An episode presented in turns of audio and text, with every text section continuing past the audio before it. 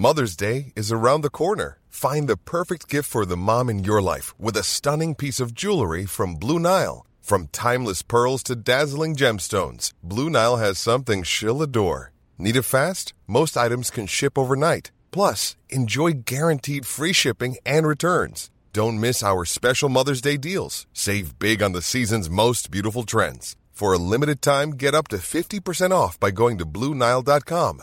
That's Bluenile.com. Heraldo Podcast, un lugar para tus oídos. Una imagen vale más que mil palabras y a veces con tan solo escuchar viajamos al mundo infinito de la reflexión. Esta es la imagen del día con Adela Micha.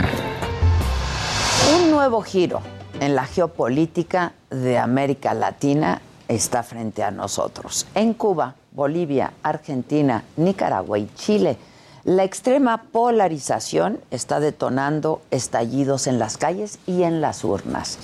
En Cuba, tras las inéditas protestas del 11 de julio, donde hubo detenciones de opositores y enfrentamientos entre civiles y autoridades, los activistas encabezados por el artista Junior García Aguilera convocaron a una marcha, una marcha pacífica ayer en la isla.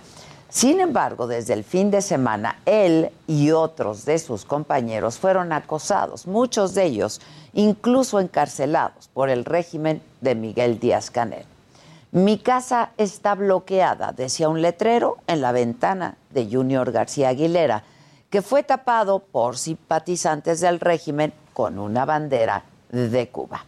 En redes sociales se difundió un video donde se ve que autoridades suben a una patrulla al opositor Rafael Santos, mientras un grupo de simpatizantes del gobierno grita viva la revolución.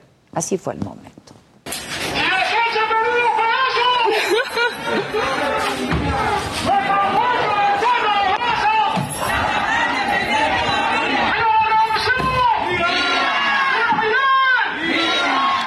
Agentes de seguridad del gobierno vestidos de civil se desplegaron en plazas, en parques, tomaron las azoteas cercanas al Capitolio de La Habana como parte del operativo para impedir esta marcha, que finalmente no pudo realizarse debido a la represión. Eso en Cuba. Por otra parte, en Bolivia, luego de seis días de paro y semanas de protestas, el gobierno de Luis Arce se vio obligado a anular la llamada Ley Madre, que buscaba combatir el lavado de dinero y que la oposición acusó de darle facultades extraordinarias al Estado. La presión de las movilizaciones y la muerte de un manifestante llevó al gobierno a ceder.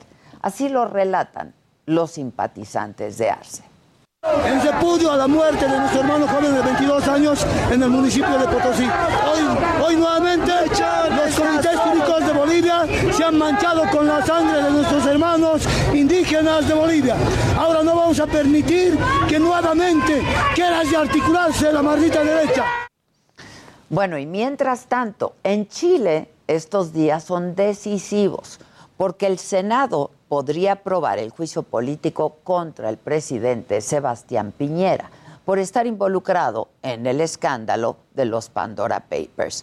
Y esto de cara a las elecciones de este domingo, donde el país va a elegir a un nuevo presidente y quien aventaja en las encuestas es José Antonio Cast, un político de extrema derecha que en días recientes causó polémica por decir que en la dictadura de Augusto Pinochet hubo elecciones democráticas. Vamos a escuchar lo que dijo. Lo de Nicaragua refleja plenamente lo que en Chile no ocurrió, que frente a elecciones democráticas se hicieron las elecciones democráticas y no se encerró a los opositores políticos.